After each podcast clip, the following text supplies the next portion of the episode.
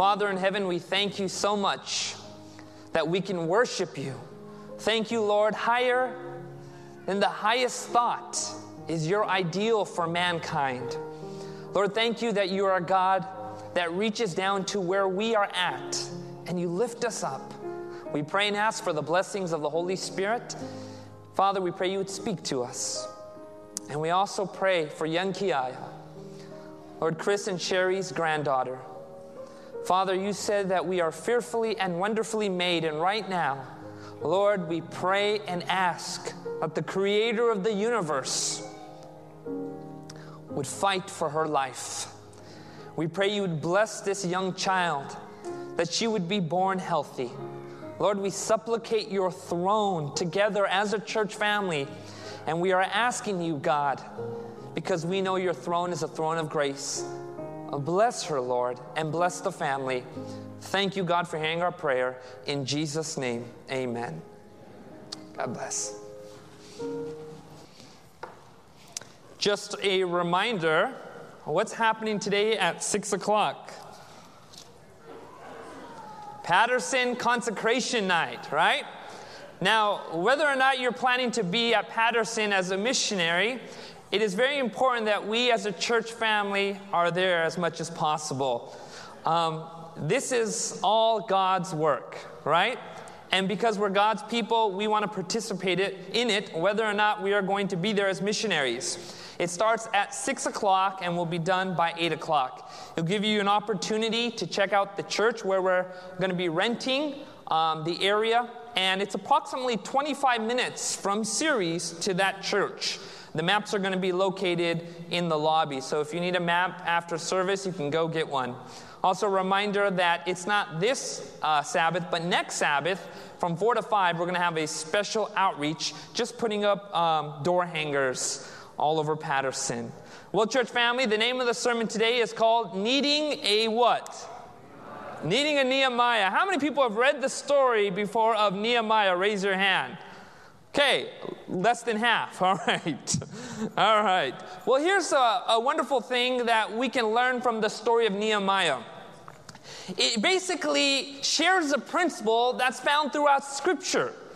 It's the principle that when God steps into an ordinary life, that ordinary life can become an extraordinary life. Amen? And so, what you're going to discover in the book of Nehemiah, it's the story of how God used a very simple person, a very common person, and used him to change all of Israel and be part of what was happening during those prophetic movements. The great thing about um, this book, the Bible, is that this principle is throughout all of Scripture. How God takes normal, everyday people, people who have variant backgrounds, people who have sinful pasts, people who have a lot of issues. How God takes people like that and transforms them into champions of truth. Can you say amen to that? And this is so wonderful. In fact, when I was younger, I never forgot this story I had read. It was this fiction, uh, tale of fiction about how there were these people who were invading America. It's a story about how uh, these individuals from a foreign country, it was a really old story, and this group of people that were in a mall realized that they were being surrounded, that America was being invaded. The mall was cut off. And all of a sudden, this group of people inside the mall, common people from everyday walks, begin to band together and fight off this invading force that had entered into America. You want to protect the malls, don't you? And so what happened was, as they were defending this themselves against these invaders, they were able to fought, fight them off, and a, a particular leader arose during that time. What was so unusual was that when people asked him, Are you ex military? Were you trained by the government? His only response was, I am a TV salesman. I am a TV salesman. That's all I do. Yet, because of the right moment and the right opportunity, an ordinary man became an extraordinary leader. The great thing about the Bible is because of Jesus, every one of us has that wonderful opportunity. And what we're going to discover is in the book of Nehemiah, a simple man who had a very, uh, you can say, interesting employment. God used him to change the face of Israelite culture. Everybody, take your Bible. Let's go to Nehemiah chapter 1. Nehemiah chapter 1. We're going to be getting into the Bible today, and you're going to be uh, we're going to be learning some very interesting characteristics about this man who was a catalyst for all of Israel. Are you all there? Nehemiah chapter one. Nehemiah chapter one. Look what the Bible says right here. Now you got to pay attention. You're going to see something very beautiful here. Look how it starts off. The word of Nehemiah, the son of Hachaliah, it came to pass in the month of what? Chislev. Notice this. In the 20th year, as I was in Shushan, the citadel, now watch what happens, how the, the story begins to develop. Take a good look. That Hanani, one of my brethren, came with men from Judah. And I asked him concerning the Jews who had escaped, who had survived the captivity, and concerning Jerusalem. So all of a sudden, information comes back to Nehemiah, this unusual, or you can say ordinary individual, and he begins to find out about what happened to the Jews. The Jews were actually released by a previous Persian king to go back to Jerusalem to rebuild after the Babylonian destruction. However, they got discouraged because of the intensity of the work and the immensity of, of the situation. And so here Nehemiah is, he's just there, and he begins to find out what the current situation is of his brethren, his family, that were supposed to be doing an awesome thing in Israel. Let's continue. Verse 3 And they said to me, The survivors who are left from the captivity in the province are there in great what? Distress. And what? Now, what does the word distress mean, ladies and gentlemen? What does it mean? When you're in great distress, you're in great what? Fear, trouble. Sometimes it has that additive, or you could say, of discouragement. But he doesn't just say they are in great distress, he says that they have what? Reproach. Who knows what reproach means? Shame. In other words, they seem to be attacked from the people and the nations around them. Let's continue. This is interesting. The walls of Jerusalem is also broken down, and its gates are burned with what? Fire. In other words, the outer layer, the protective layer of Jerusalem, the place where the temple of God was supposed to be, was destroyed. Let's continue. And so it was when I heard these words that I sat down and what? wept and mourned for many days. I was fasting and praying before the God of heaven. Now, the unusual thing about Nehemiah is this, ladies and gentlemen Nehemiah's profession was a cup bearer. In other words, he was somebody who was employed by the king to do two things. Number one, to test the wine to see that it wasn't poisonous. And the way you would discover it was poisonous was what? You would die. Can you just imagine what kind of training that might be? Drink and die. Now you know it's poisonous. So here he is. His job was to just test out the wine to make sure it wasn't poisonous. But the second thing was he had to serve that wine and wait for the king to be thirsty. And so here he was. He would take that wine and he would just sit there or stand there. And as he stand there, stood there, he'd wait for the king, and the king would say, Then bring me a cup of wine and the wine would come and he would serve it. And he would have to keep silent. He was not somebody who could, uh, you know, counsel the king. Now, just think about this a cupbearer to the king. How much in education and training is really involved in just doing that? It's not like you need a doctorate to be a cupbearer. Amen? It's very simple. Let me show you how it's done. Amazing, isn't it? Some of you are thinking, I wish my husband would learn how to do that, right? But here's the thing, ladies and gentlemen Nehemiah was just a simple man who had a very simple profession, obviously, in the midst of this palace. But this is all he would do. But we're told that he also had a burden for, his, for the children of Israel that were in Israel that were not able to finish the work of rebuilding Jerusalem. He begins to weep and he begins to pray. Now, watch how chapter 1 ends. Go to verse 11. This is amazing. You're going to really love this right here. He begins to pray this very long prayer. Look at verse 11. Oh Lord, I pray, please let your ear be attentive to what? The prayer of your servants. Now, notice this to the prayer of your servants who desire to fear your name. Now, notice this next part. Pay attention here. And let your servant prosper when? This day. It says in some translations, today. What was Nehemiah praying for that day, ladies and gentlemen? He was praying for an opportunity. He was praying for an opportunity. Which day was he praying for that opportunity? That very day. Now, watch this. To prosper this day, I pray, grant him mercy in the sight of this man. Now, notice this. For I was the king's what? Cupbearer. Now, this is where it gets very interesting.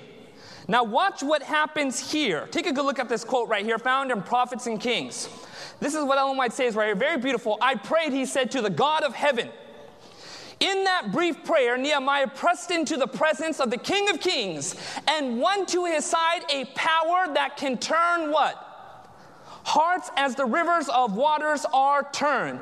Nehemiah knew that he could pray to the King of Kings, and the King of Kings could influence this king. The Bible says he sets up kings and he takes down kings. And ladies and gentlemen, I have seen this for myself. I never forgot, uh, I was asked to participate, um, I was asked to accompany a woman whose son was, on, was in um, a court case. He had been arrested for stealing a car. He wasn't actually stealing the car. What happened was he was borrowing the car from his friend who stole it, and he got caught. And you always wonder who knows what in those situations, right? Because everyone's innocent in jail.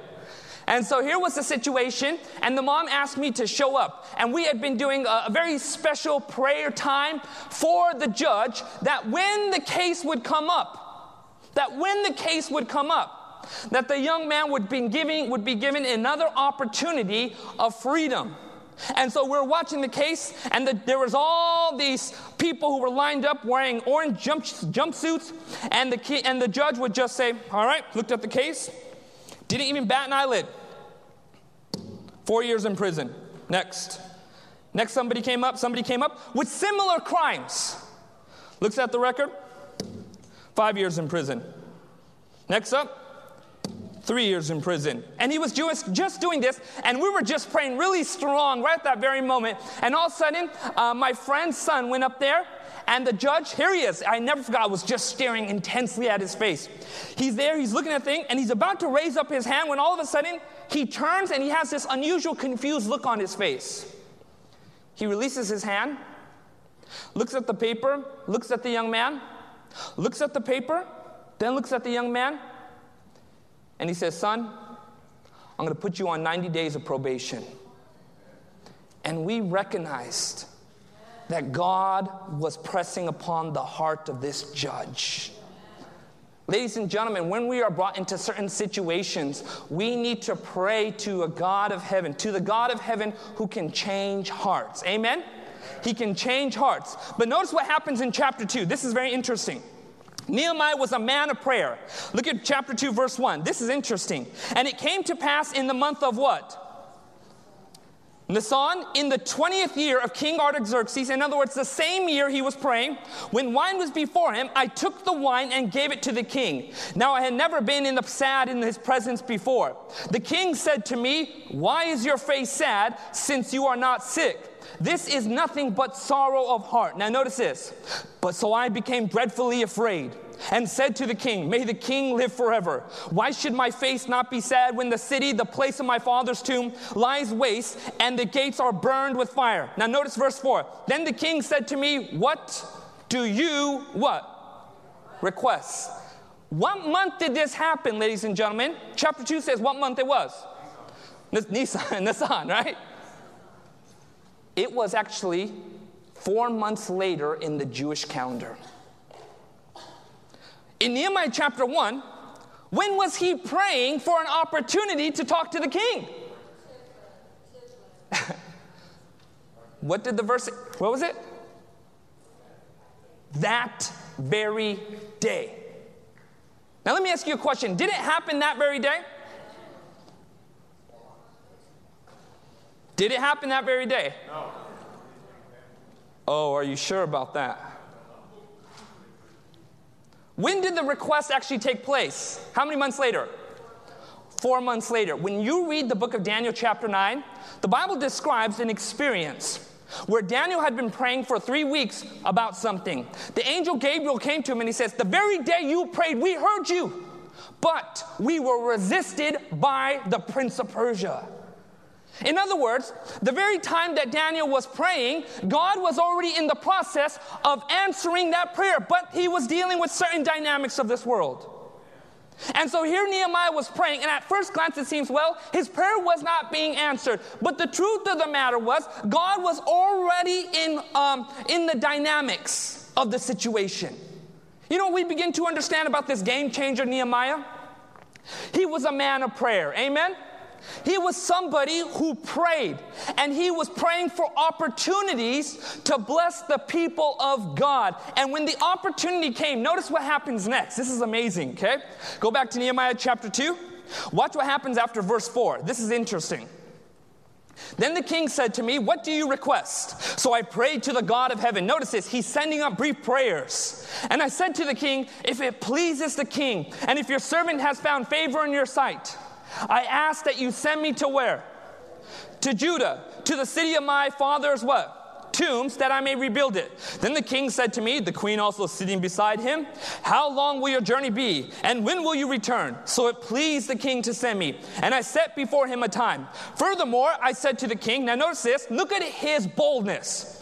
If it pleases the king, let letters be given to me for the governors of the region beyond the river, that they must permit me to pass through until I come to Judah, and a letter to Asaph, the keeper of the king's forest, that he must give me timber to make beams for the gates of the citadel, which pertains to the temple, for the city wall. And then he doesn't just stop there. Look what he says next, and for the house that, will I, that I will occupy. Now, let me ask you a question. Does this sound like Nehemiah was just splurting out words at that very moment. What does it sound like? Nehemiah was preparing for answered prayer. It's not like he just came up that, with that stuff at that very moment. When he began to pray, Nehemiah began to prepare for the answer to those prayers. Ladies and gentlemen, when you begin to realize why Nehemiah was a, a game changer, a catalyst, is because he was a man of faith. He didn't just pray for victories, he was preparing for them. You know, I hate talking about this subject, but I'm going to do it. Joyce Mulligan always, you know, every time I see her, she's always like, We're praying for you, Pastor Nell. That's what she always says to me. And I know what she means when she says that, and you know what she means when she says that. And she brings it up during the conference prayer time. It's quite embarrassing when everybody knows. Oh, you're the guy that we're praying for. Oh, oh yeah, that's you. Yeah. And it's so funny. She told me this unusual story one day. She was trying to convince me to listen to her. She said, We actually had about three or four women who, let me finish, who were praying, who were praying for spouses. I said, Oh, that's cool, you know, whatever, you know. And then you know what she says to me?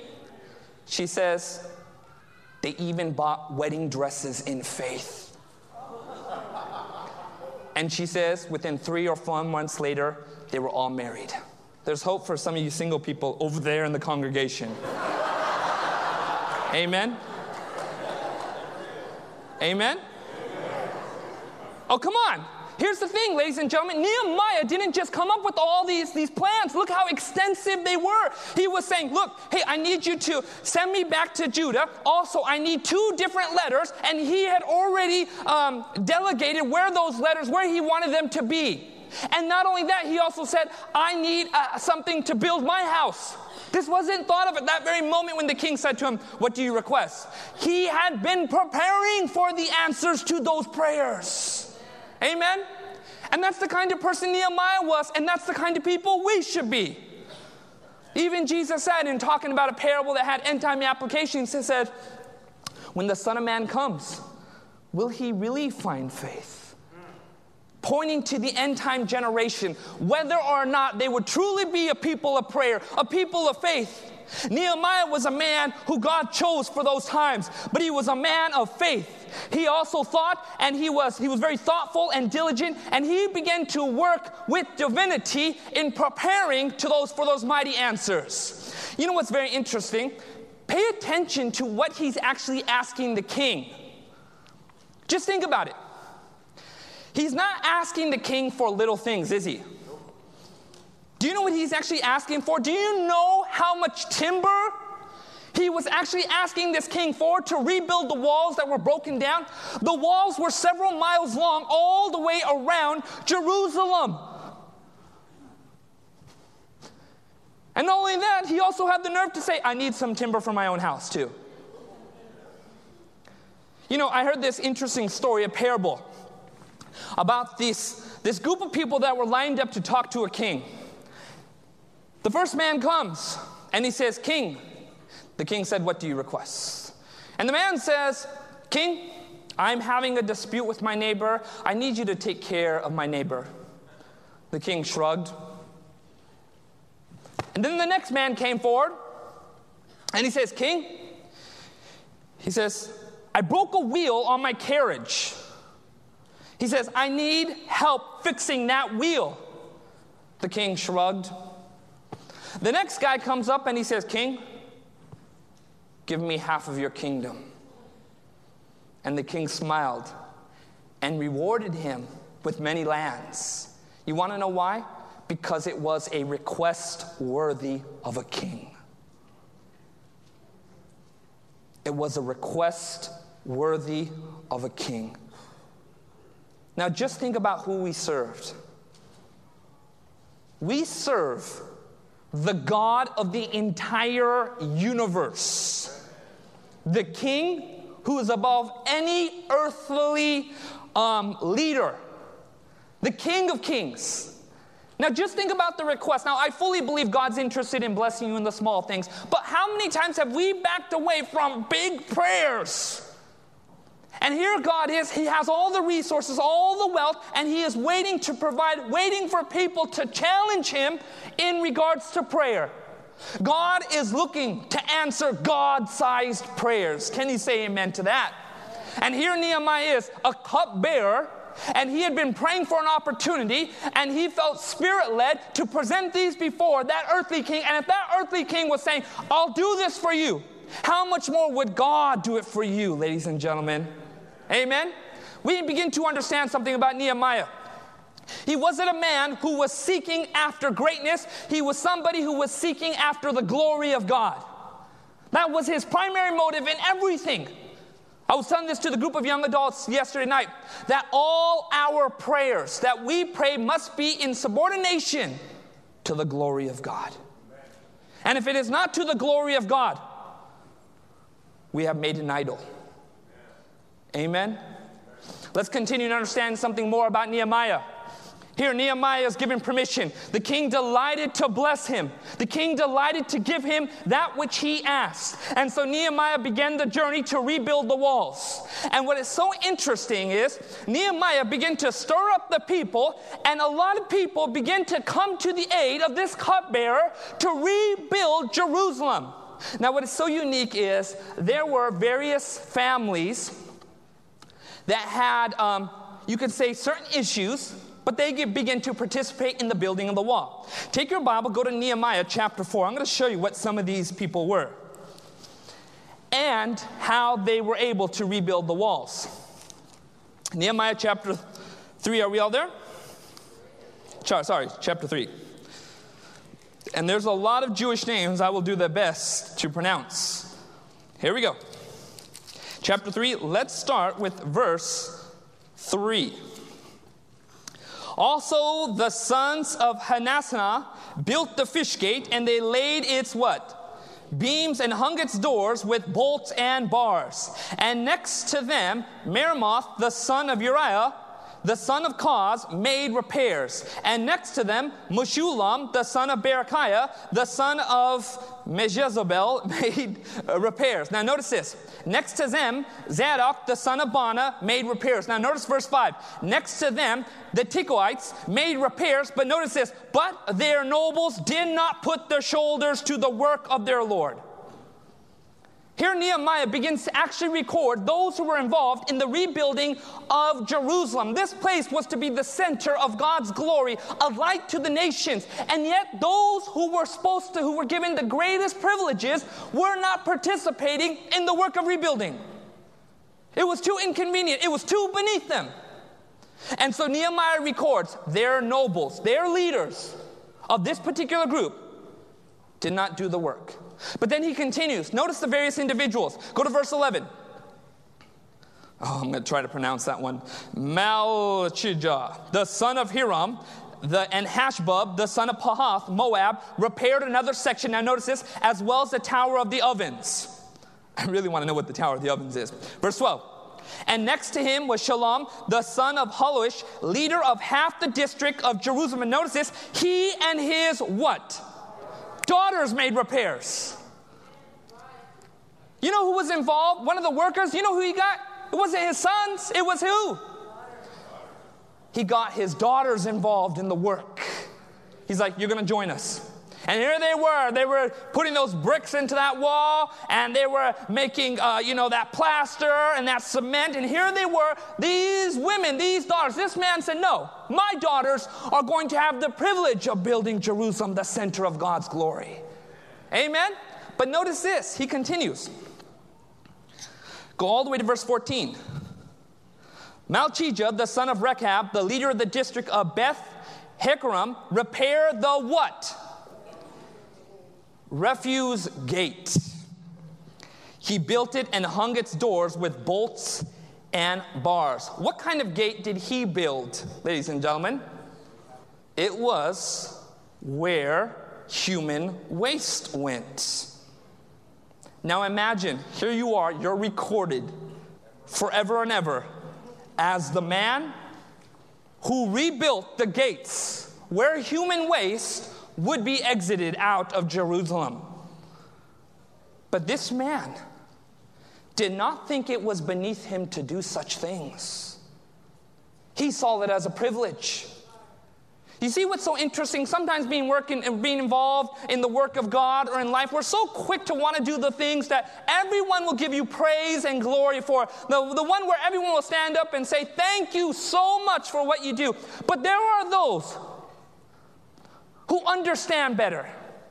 And they think to themselves, whatever matter, whatever issue God has for me to do, duty, I will do it. And they will take joy. The Bible talks about Jesus becoming a man. This man exemplified the mission of Christ. Amen? Let's continue. Go all the way to verse 22. Take a good look at some of the other people. And after them, the priests, the men of the plain, made repairs. And after him, Benjamin and Hashub made repairs opposite their what? House. And after them, Azariah, the son of Mensesiah, the son of Anaiah, made repairs by what?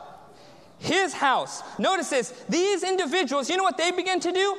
They go outside, right outside their house, and start fixing the wall and start repairing. Their homes were actually set up near the place where they needed to do their ministry. That's where their houses were. So all they need to do is just walk outside, stretch, grab some tools, and start working out that wall. Ladies and gentlemen, we have developed a culture these days where, you know, you sort of like when it comes to the church or when it comes to the ministry of God, you know, you, you sort of move somewhere and then you say, well, I'll just find a church. But these people recognize something. Where God's home is, that's where I'll be. The Bible talks about Joshua. Do you know when Joshua divided up all the land? At the very end, it says that Joshua chose a place. And one of the commentators put it this way he actually chose a place not several miles away from the sanctuary. He chose a place that was less than one day's journey from the sanctuary. Think about it. The leader of Israel could have chosen any place, the best mountains, the best country. He chose a place where he could be uh, close to God and to minister to God. And so here you have this group of people who begin to be revived under Nehemiah's leadership. And they begin to participate in the work of God. But Nehemiah comes across another obstacle. Everybody take your Bible, Nehemiah chapter 5. Nehemiah chapter 5.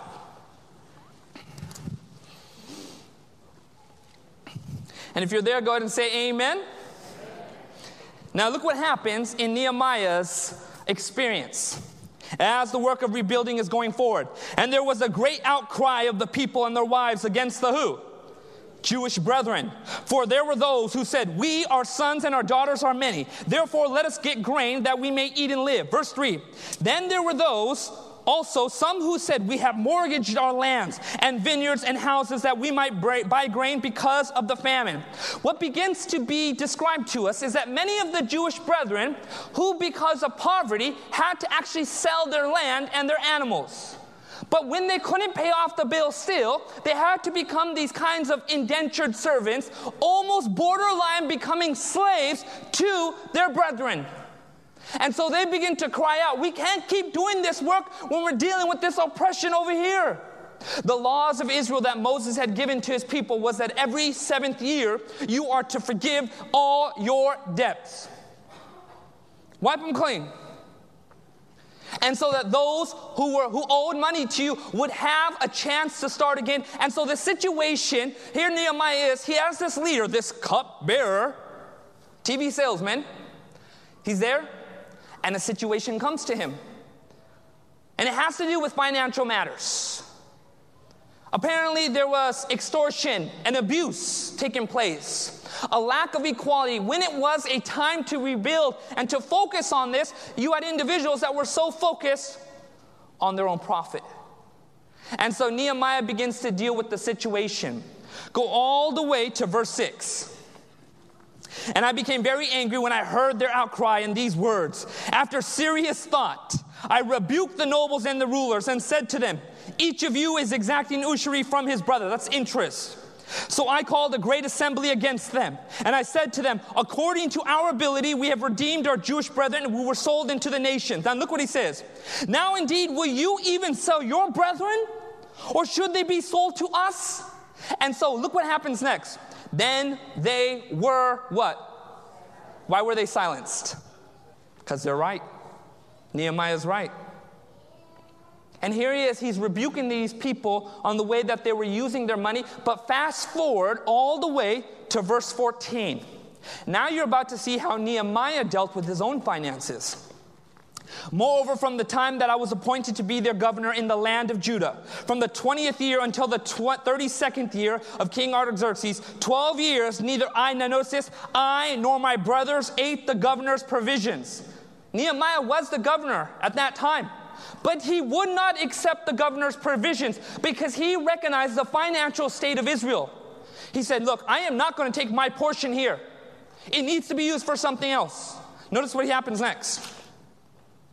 But the former governors who were before me laid burdens on the people, took from them bread and wine, besides 40 shekels of silver. Yes, even their servants bore rule over the people, but I did not do so because of the fear of God. Indeed, I also continued to work on this wall, and we did not buy any land. All of my servants were gathered there for the work. Verse 17, and at my table, in other words, this is who he provided for with his provisions or his uh, savings account, you could say were 150 Jews and rulers, besides those who came to us from the nations around us. Now that which was prepared daily was one ox, sheep, six choice sheep, and fowl were prepared for me, and once every 10 days an abundance of all kinds of wine. Yet in spite of this, I did not demand the governor's provisions because the bondage was heavy on the people. Now notice what he says in verse 19. Remember me, my God, for good, according to all that I have done for all my people. He's not just talking about, Lord, take note of me. Oftentimes in Scripture, remembrance had to do with reminding God of the covenant.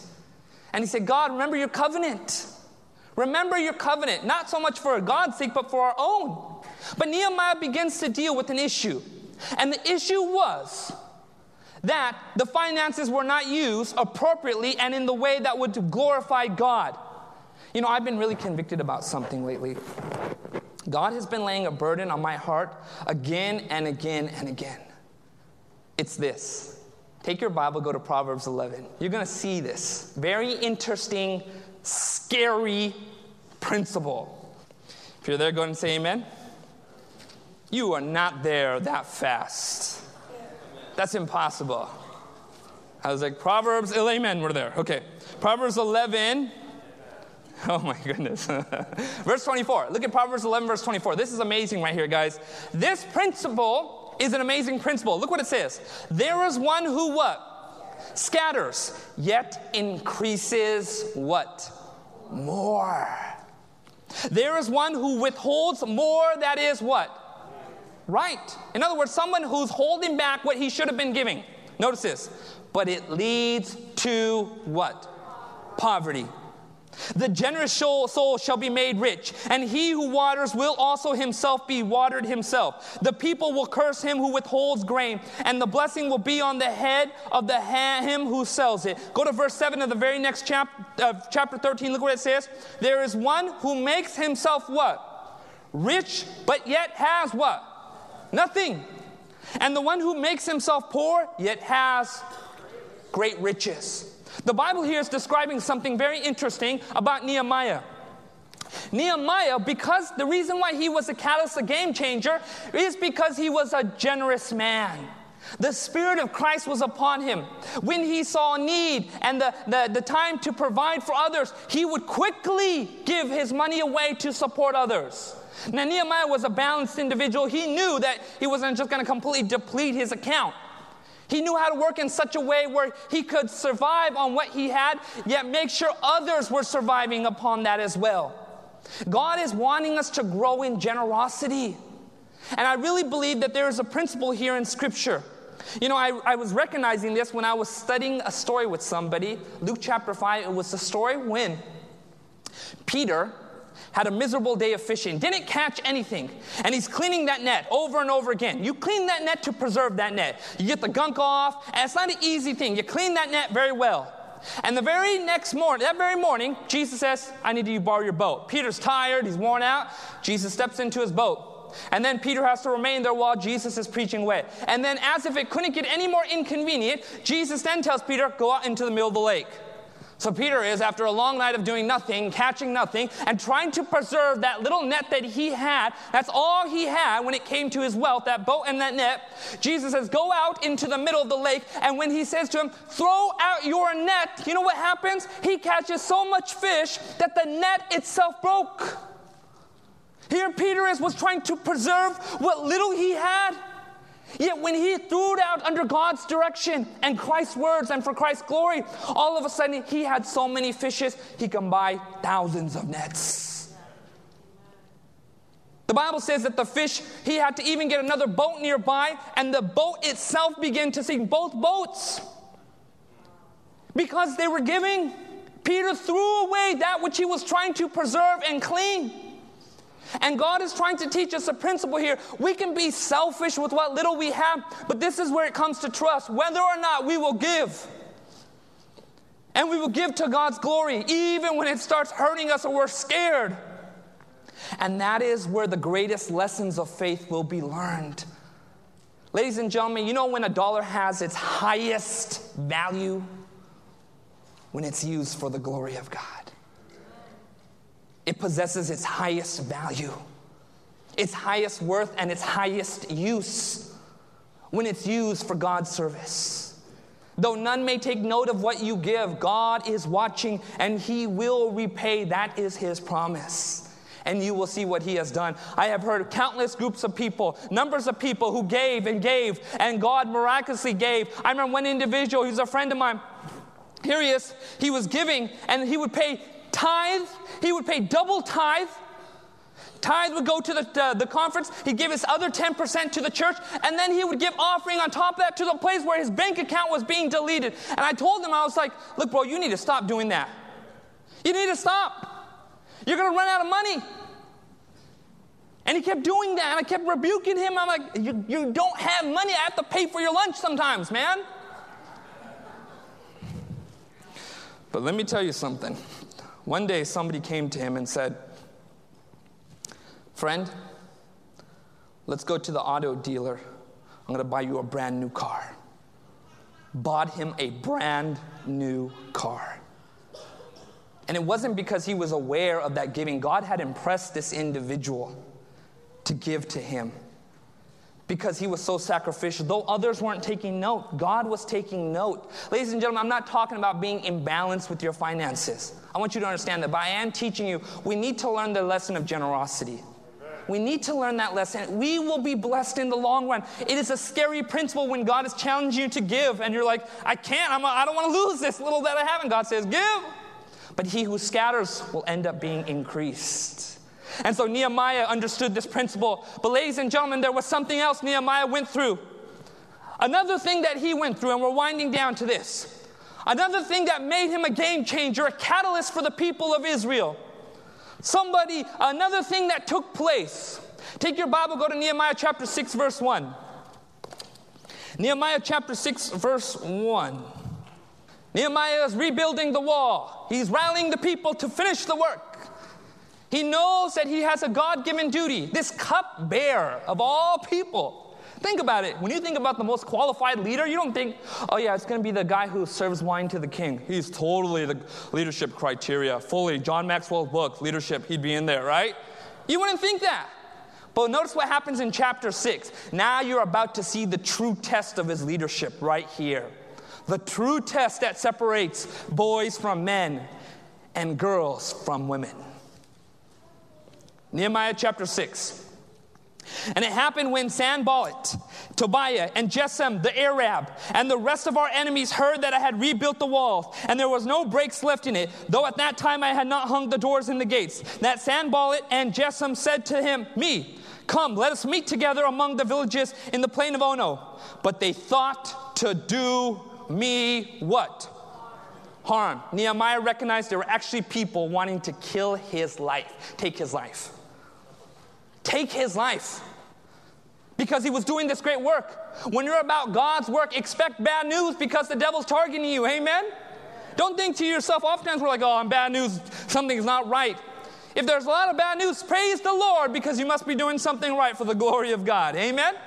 And so, watch what happens next. So I sent messengers to them saying, I am doing a great work so that I cannot come down.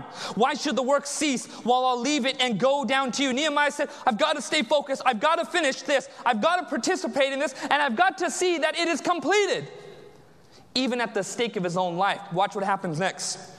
But they sent me this message, verse 4, four times, and I answered them in the same manner. Then Sanballat sent his servant to me as before the fifth time with an open letter in his hand. In it was written, It is reported among the nations. And Geshem saying, That you and the Jews plan to rebel. Therefore, according to these rumors, you are rebuilding the wall. Now, notice this, and you may be there what?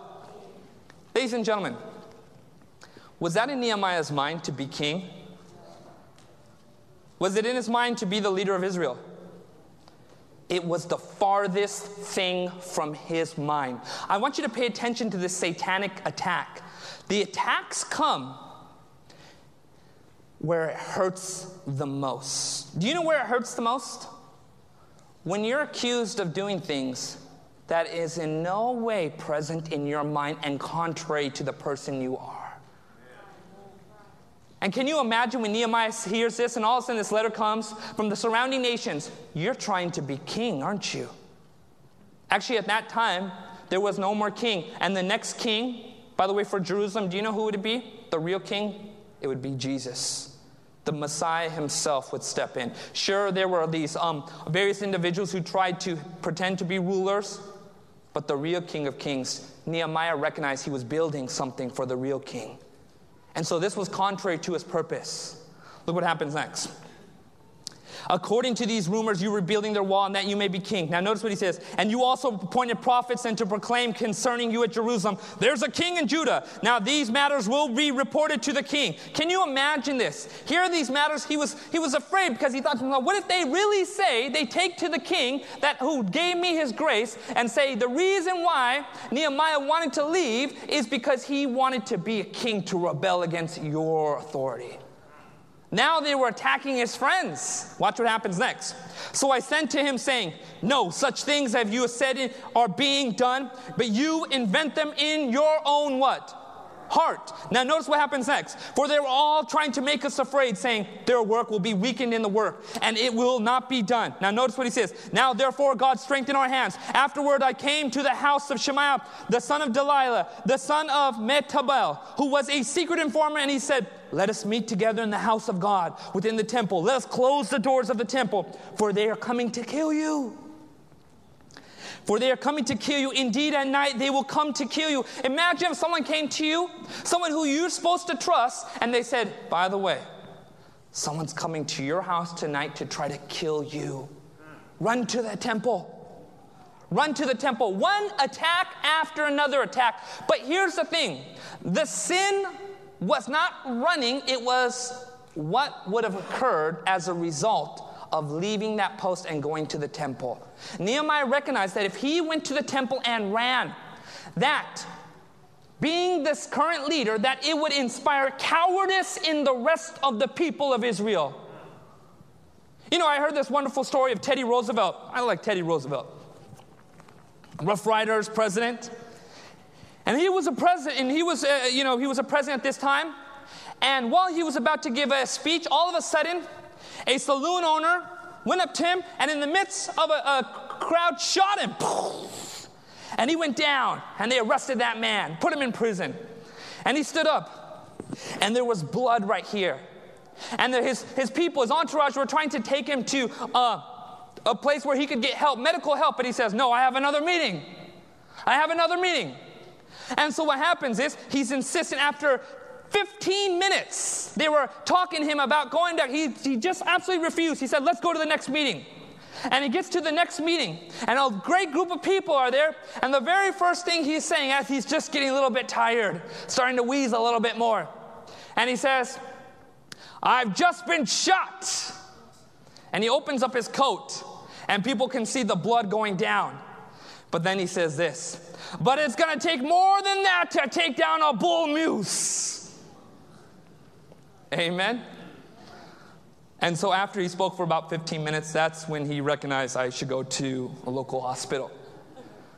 But can you imagine the courage that that inspired in the people who were seeing this man who was wounded and attacked, yet he was still standing up there? Ladies and gentlemen, I want you to understand something. Something we need to get. The attacks are going to get fiercer. The attacks are going to get stronger, more singular, more pointed on you as an individual. Obstacles will come that seem specifically designed for your life and your situation. And as the people of God head into the very darkness of the end, they will become special targets of the devil. And you will find attacks coming from every sort of place.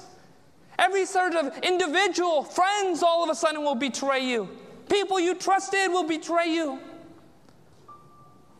But God is calling us to possess the same courage that Nehemiah possessed a cup bearer a cupbearer in 52 days led to the rebuilding of those walls. 52 days.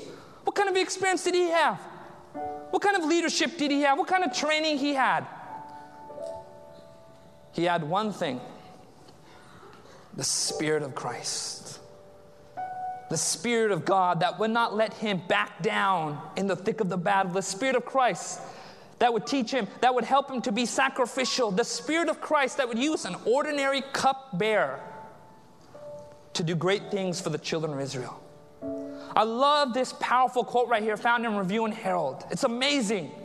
In the ordinary walks of life, there is many a man and woman patiently treading the round of daily toil, all unconscious that he possesses power. Now, notice this if called into action, would raise him to an equality with the world's most honored men. The touch of a skillful hand, the touch of God, is needed to arouse and develop those dormant faculties. In other words, things and traits and abilities because of circumstance or sin seems to be hidden. That God wants to awaken those things like He did for Nehemiah and to raise us, to raise people like you to a level with the world's greatest leaders. The world's greatest leaders, people of the world, their memory will fade. But God is wanting to use you during this time. There are great things happening in our community, in our society with Patterson and our church here series. And God is wanting you to step in, to be like Nehemiah, a man of prayer, a man who prepared for those answers to prayers, a man who was generous and willing to give and sacrifice, who was an example, and a man who could not be stopped until his task was finished. That's the kind of people God is calling us to be. It was such men whom Jesus connected with himself, and he gave them the advantages of three years of training under his own care. Jesus is offering you this. If you will submit yourself to him and open your heart, God wants to bless you. How many people, by the raising of their hand, want to say, Lord, that's who I want to be? I want you to use me to waken those things, those characteristics, those gifts that may be sleeping. God is excited to do that for His glory. Amen. Let's bow our heads for a word of prayer. Father in heaven, thank you for this man who fought many battles, who was committed who was willing to risk his own life to see that you would be glorified.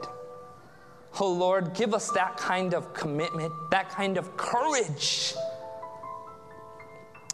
Father in heaven, I just thank you that there are men and women here, males and females who are sitting right before me, God, who you are entrusting with special gifts, who may not even realize it yet. But Father, I pray you give them opportunity after opportunity that they may use these gifts for your glory. This is our prayer. In the name of Jesus, amen. This media was brought to you by Audioverse, a website dedicated to spreading God's Word through free sermon audio and much more. If you would like to know more about Audioverse, or if you would like to listen to more sermons, please visit www.audioverse.org.